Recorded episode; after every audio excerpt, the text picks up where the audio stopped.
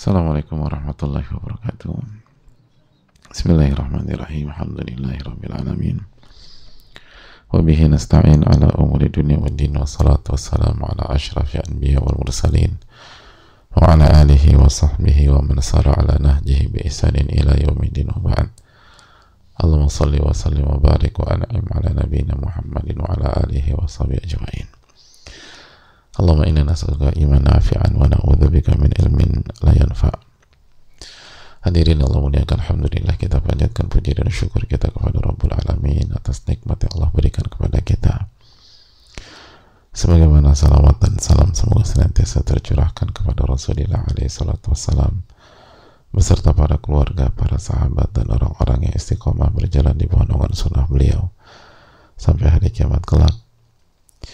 Ya Allah berikanlah kami ilmu yang bermanfaat dan lindungilah kami dari ilmu yang tidak bermanfaat. Dan semoga Allah terima amal ibadah kita dan mengampuni segala khilaf dan kelalaian kita. Amin. Ya Rabbal Alamin. Hadirin Allah muliakan kembali bersama Riyadus Salihin di hari yang diberkahi oleh Allah Subhanahu wa taala. Sayyidul Ayyam, hari terbaik di setiap pekannya. Hari yang diminta oleh para ulama untuk diisi dengan menambah amal saleh dan ibadah kepada Allah wa taala. Semoga Allah memberikan keberkahannya kepada kita di hari ini. Amin ya alamin. Dan semoga kita diberikan taufik untuk memperbanyak ibadah di hari ini, memperbanyak salawat kepada Rasulullah alaihi salatu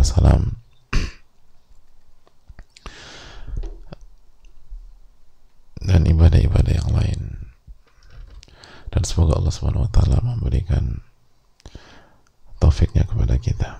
Amin ya rabbal alamin. Uh, hadirin Allah muliakan. Masuk kepada atau masuk ke hadis yang pertama. Hadis Zaid bin Arqam radhiyallahu taala anhu. Ketika beliau uh, didatangi oleh Yazid bin Hayyan oleh Husain bin Sabrah oleh Amrah bin Muslim.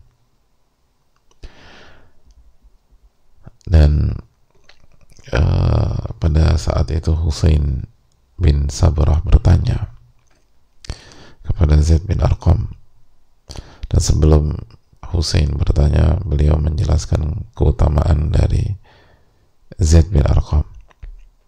Kata Husain laqad laqita ya Zaid khairan kathira. Engkau telah mendapatkan kebaikan yang sangat banyak. Apa yang dimaksud kebaikan yang sangat banyak? Ra'aita Rasulullah sallallahu alaihi wasallam. Engkau melihat Rasulullah sallallahu alaihi wasallam. Wa sami'ta hadithahu. Dan engkau mendengar hadisnya wa gazauta ma'ah dan engkau berjuang bersamanya. Wasallaita khalfah. Dan engkau salat di belakangnya. Diimami oleh Rasulullah sallallahu alaihi wasallam. Laqad laqita ya Zaid khairan kathira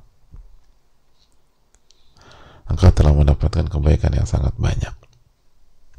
Jadi itu ternyata arti dari kebaikan. Bagi generasi-generasi atau bagi orang-orang terbaik bagi para sahabat, para tabiin, para tabiut tabiin dan orang-orang soleh yang mengikuti mereka dari zaman ke zaman.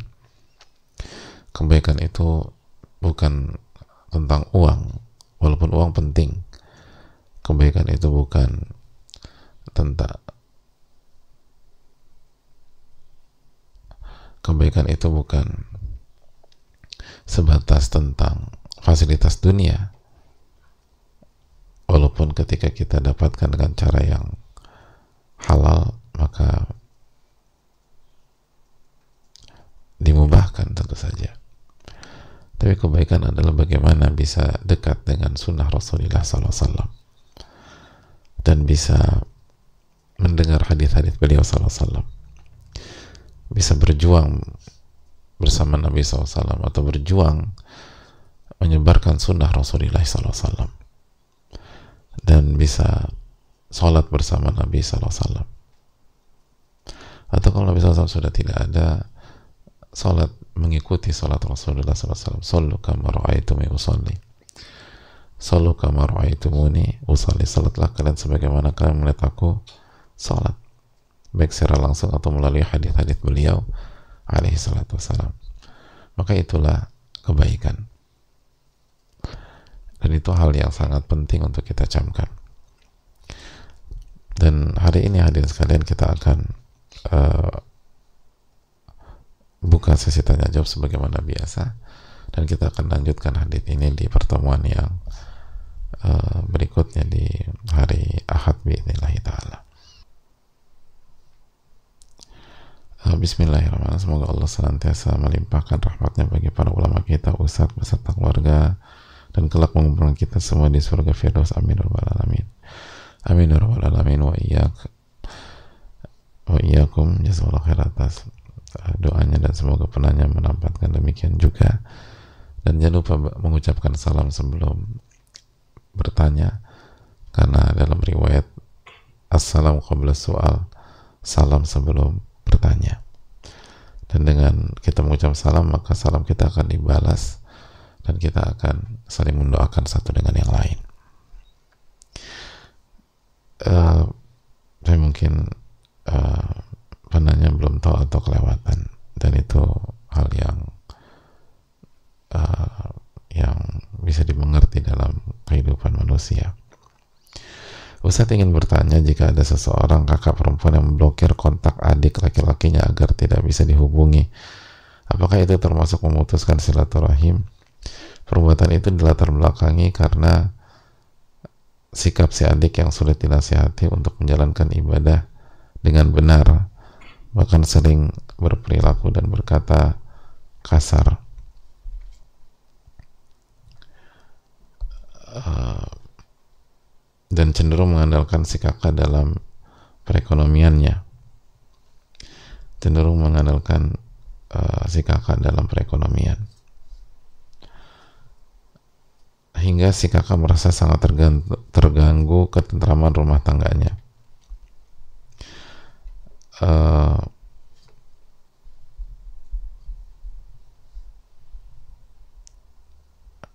namun si kakak selalu terus mendoakan agar si adik diberikan hidayah dan taufik dari Allah Subhanahu wa taala. Bagaimana sebaiknya sikap si kakak menghadapi adik yang toksik seperti ini? Sementara si kakak selalu tidak tega dan merasa takut berdosa jika membiarkan adiknya dalam kesulitan walaupun si kakaknya kondisinya tidak begitu baik. Semoga Allah mudahkan Ustaz memberikan nasihat dalam atas kondisi kondisi ini. Ya. Uh, hadirin Allah muliakan yang uh, pertama hendaknya kita minta pertolongan kepada Allah Subhanahu wa taala agar mengurai masalah ini karena punya masalah khususnya dengan saudara kandung itu tidak nyaman. Dan rentan yang salah dua-duanya sering kali karena begitu dekat. Orang kalau begitu dekat sekali lagi hak masing-masing pihak itu lebih banyak daripada yang lain dan begitu terjadi sesuatu maka sering kali hak dari bukan hanya satu pihak tapi kedua belah pihak itu uh, terbengkalai. Maka uh, hadirin Allah muliakan uh, yang harus kita uh, lakukan adalah istighfar kepada Allah lalu tobat-tobatan nasuha lalu yang kedua uh, sering kali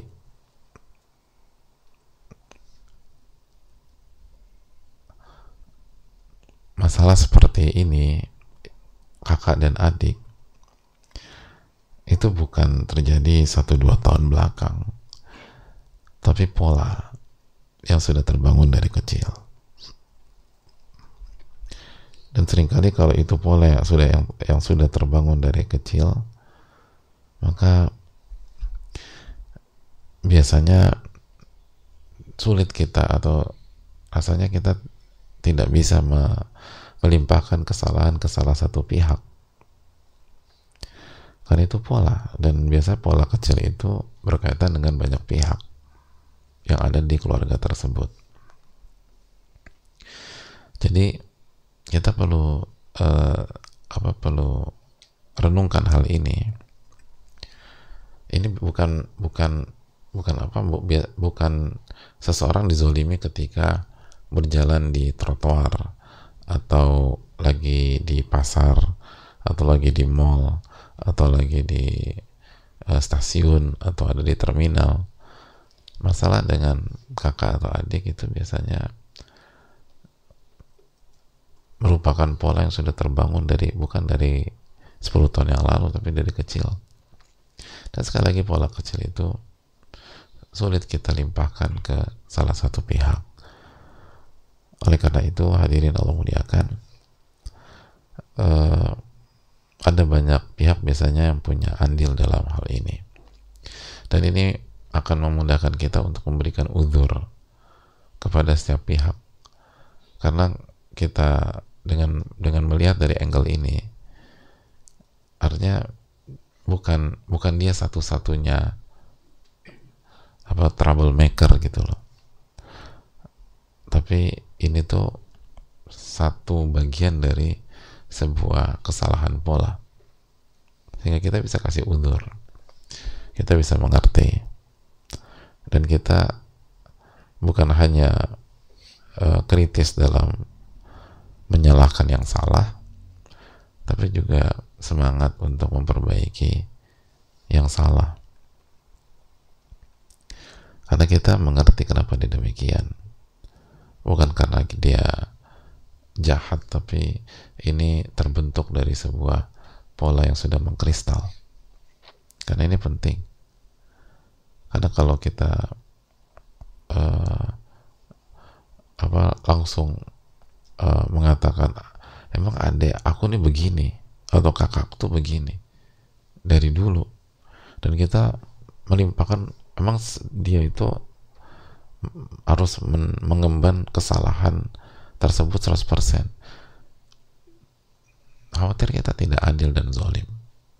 Karena kita menambah atau me menyimpulkan sesuatu lebih dari porsinya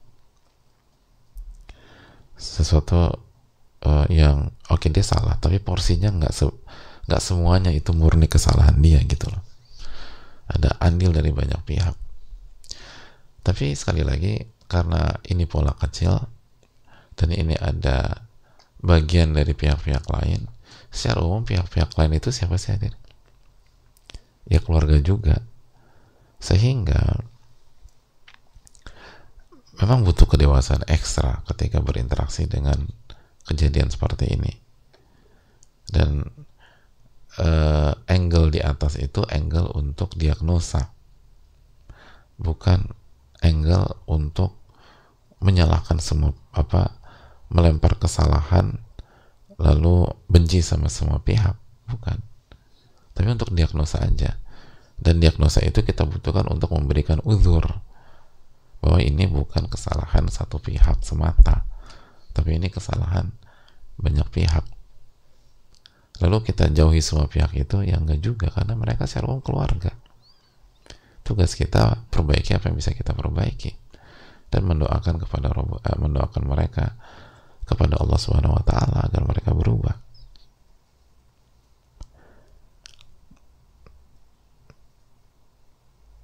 Kan kalau kesimpulannya ya memang ini salah kita semua sih.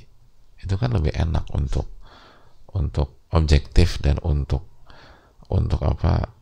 Untuk meredam provokasi syaitan sehingga tidak bermusuhan dengan salah satu pihak di antara keluarga kita sendiri. Jadi ini hal yang yang penting. Lalu yang berikutnya, kalau kalau kita tutup satu pintu, tapi kita buka pintu yang lain untuk silaturahim, maka nggak ada masalah. Tapi kalau kita tutup semua pintu untuk sehingga dan memang sengaja tujuannya biar dia tidak bisa dia tidak bisa mengakses kita dan kita tidak mau diakses dia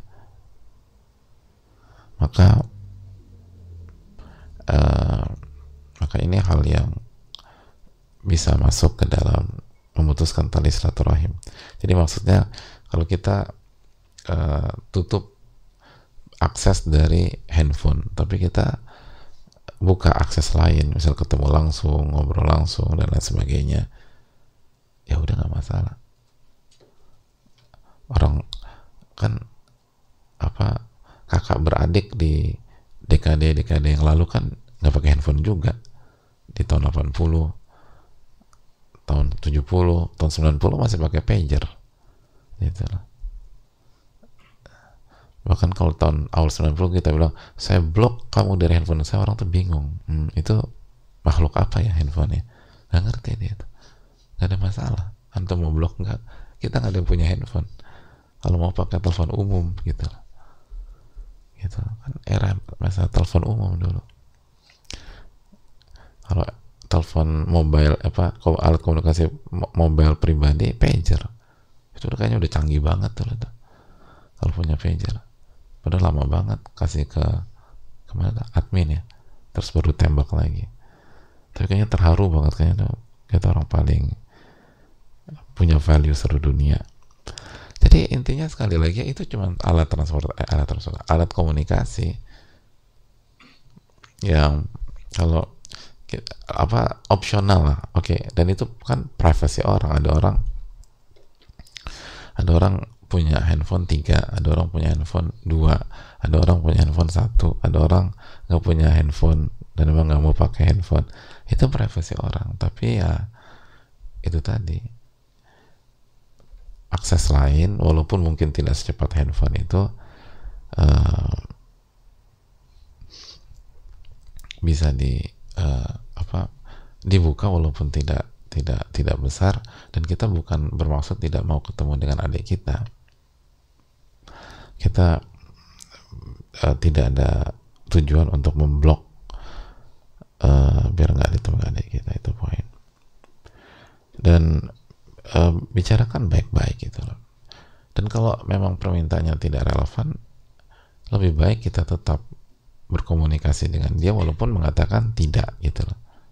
Jadi bilang tidak aja. Mohon maaf tidak deh ini udah terlampau banyak tapi tetap baik tetap kirim tetap ini dan seterusnya. Dan sekali lagi doakan uh, adik kita tersebut. Seringkali kita suka lupa doa hadirin. Itu poin. Jadi dan bisa jadi terakhir itu karena kesalahan kita juga sebagai kakak dari kecil. Tapi kan aku nggak tahu iya itu makanya. Sebagaimana kita nggak tahu adik kita juga nggak tahu juga. Dan keluarga kita nggak tahu juga. Jadi memang uh, tujuannya bukan untuk cari kambing hitam tapi coba diagnosa lalu cari solusi dari masalah tersebut. Walau taala bisa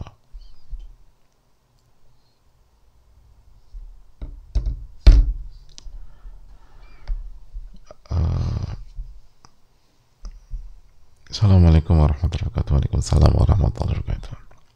Semoga Allah merahmati Imam Nawawi Ustaz dan seluruh kaum muslimin. Amin ya Rabbal Alamin wa iyyakum. Izin bertanya Ustaz Berbicara tentang aib Apakah perlu seorang HRD uh, eh, Mengetahui aib kita yang terjadi di tempat kerja kita yang sebelumnya Sedangkan mungkin kita sudah tobat atas itu Apakah dengan tersebarnya aib kita itu Tanda tobat kita belum diampuni oleh Allah Barakallahu fikum Jazakallahu barakallahu fikum Terima kasih atas pertanyaannya. Uh, yang pertama tergantung uh, aibnya. Karena kan namanya juga HRD, namanya Human Resource Development. Jadi uh, ya memang tugas dia itu gitu loh.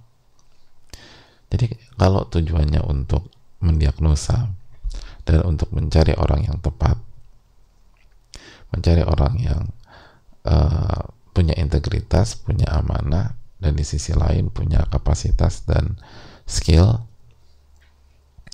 dan uh, proporsional bukan bukan aib pribadi yang ada hubungannya dengan pekerjaan tapi itu adalah berkaitan dengan pekerjaan kita maka memang seseorang punya hak untuk itu.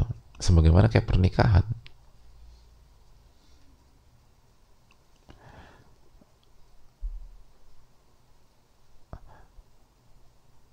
Sebagaimana dengan uh, apa uh, pernikahan Nabi ditanya Ali Wasallam tentang tentang dua sahabat beliau dan beliau menyampaikan kekurangan dan kekurangan tersebut berkaitan dengan konteks pernikahan.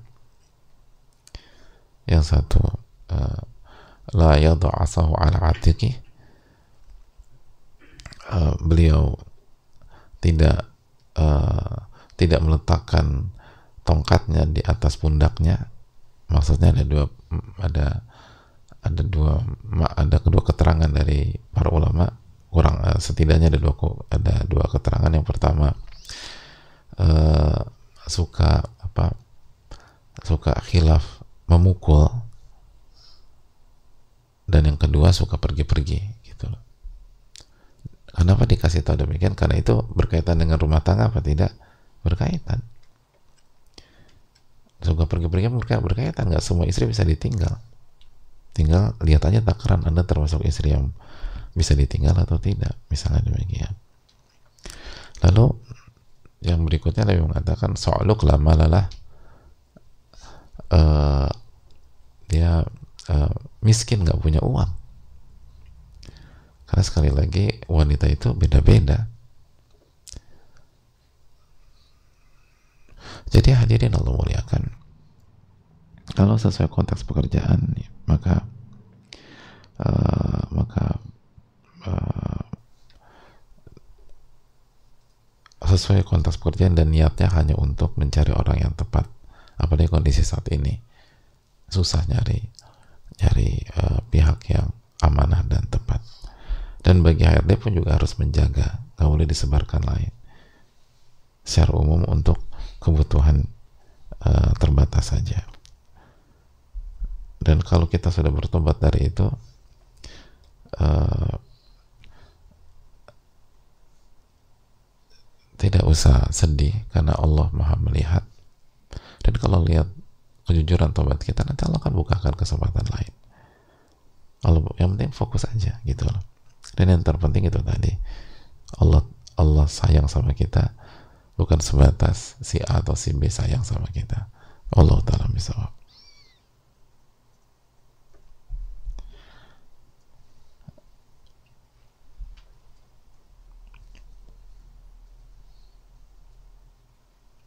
Assalamualaikum warahmatullahi wabarakatuh Waalaikumsalam warahmatullahi wabarakatuh Semoga Ustadz keluarga dan tim senantiasa dalam lindungan Allah Amin ya Alamin Begitu juga dengan yang bertanya Dan semoga kita semua dijaga oleh Allah Taala.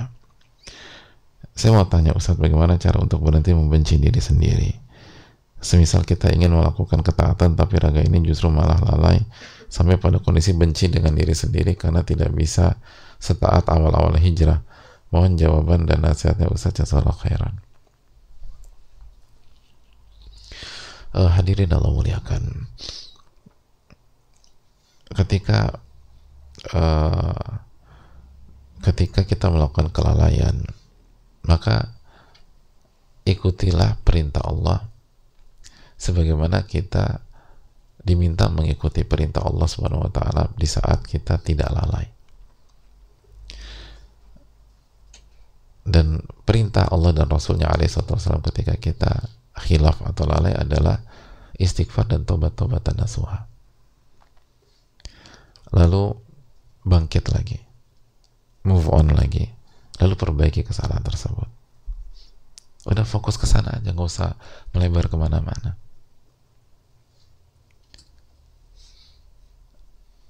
Dan jangan buka pintu syaitan untuk menghancurkan kita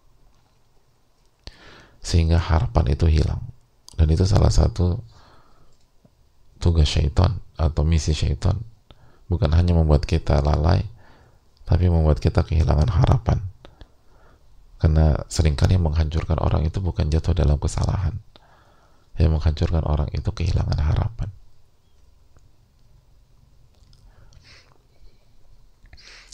itu hadirin Allah muliakan buat simpel aja dan nggak usah nggak usah bias ke mana-mana ikuti perintah yang maha mengetahui. Gitu. Allah berfirman la taqnatu min rahmatillah innallaha yaghfiru dzunuba jami'a. Allah berfirman kepada orang-orang yang lalai. Bukan ini bukan kepada orang-orang yang lagi berprestasi loh. Ayat ini berbicara tentang orang-orang yang lalai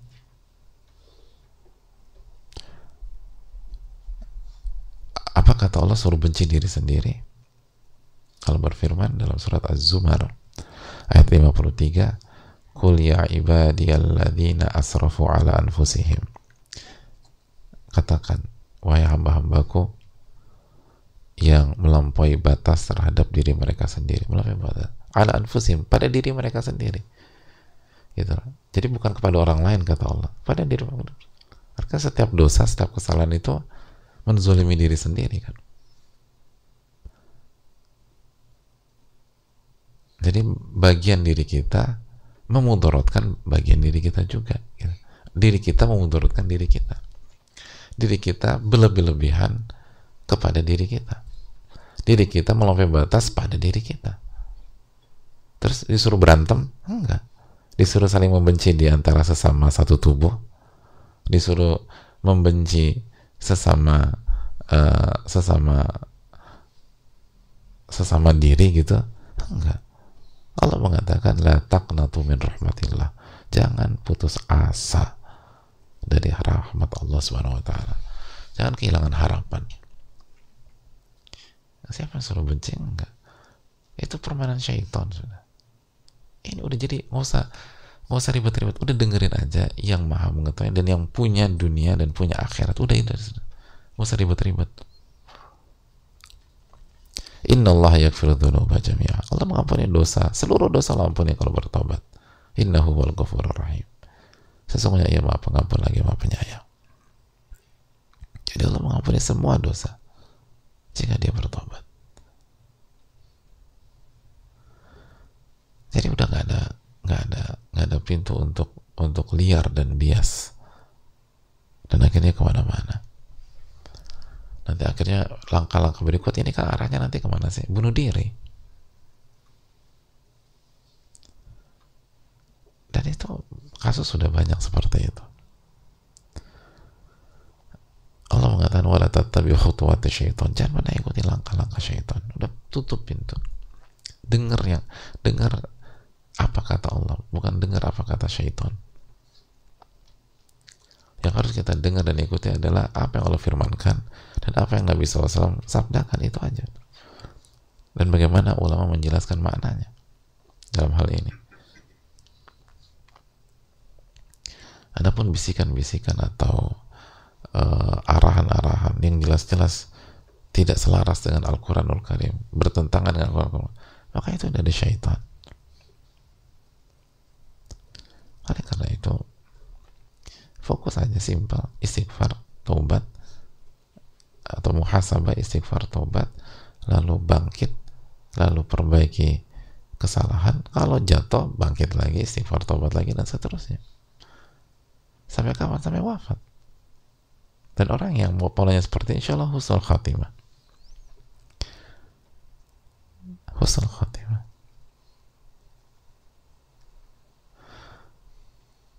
dan contoh banyak gitu loh. Simpel aja deh. Kita pola kita bisa bisa berjalan setelah awalnya nggak bisa ngapa-ngapain. Siapa di antara kita yang begitu lahir udah bisa jalan? Gak ada kan? Nah, pola kita pada saat dari nggak bisa apa-apa, dari digendong 100%, saya bisa jalan tuh apa?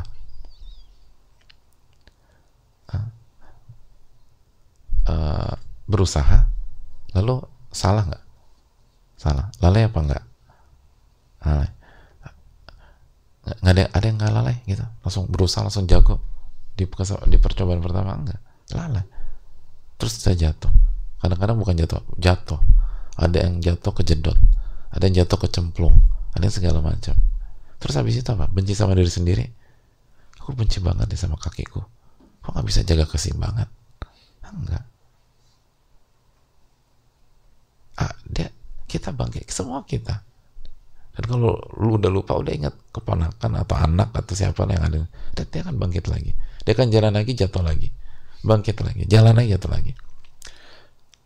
Dan ribuan kali seperti itu. Dan hasilnya apa? Bisa jalan apa enggak? Bismillah bisa jalan.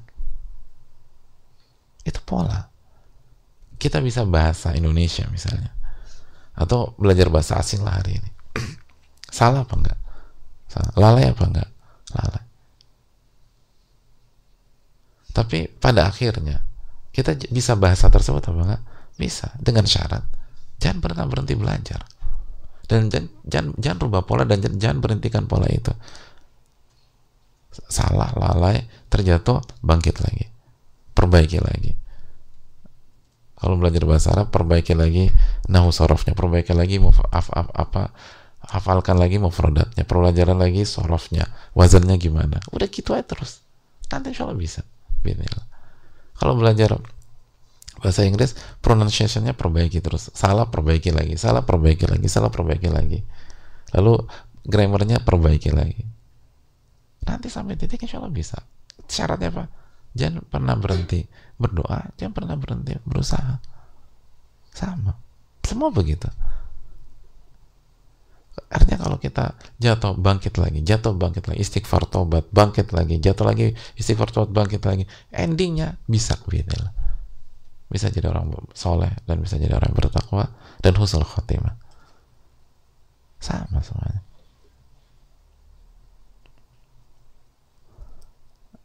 Allah taala bisa semoga bermanfaat semuanya kalau sudah lain lain assalamualaikum warahmatullahi wabarakatuh syukur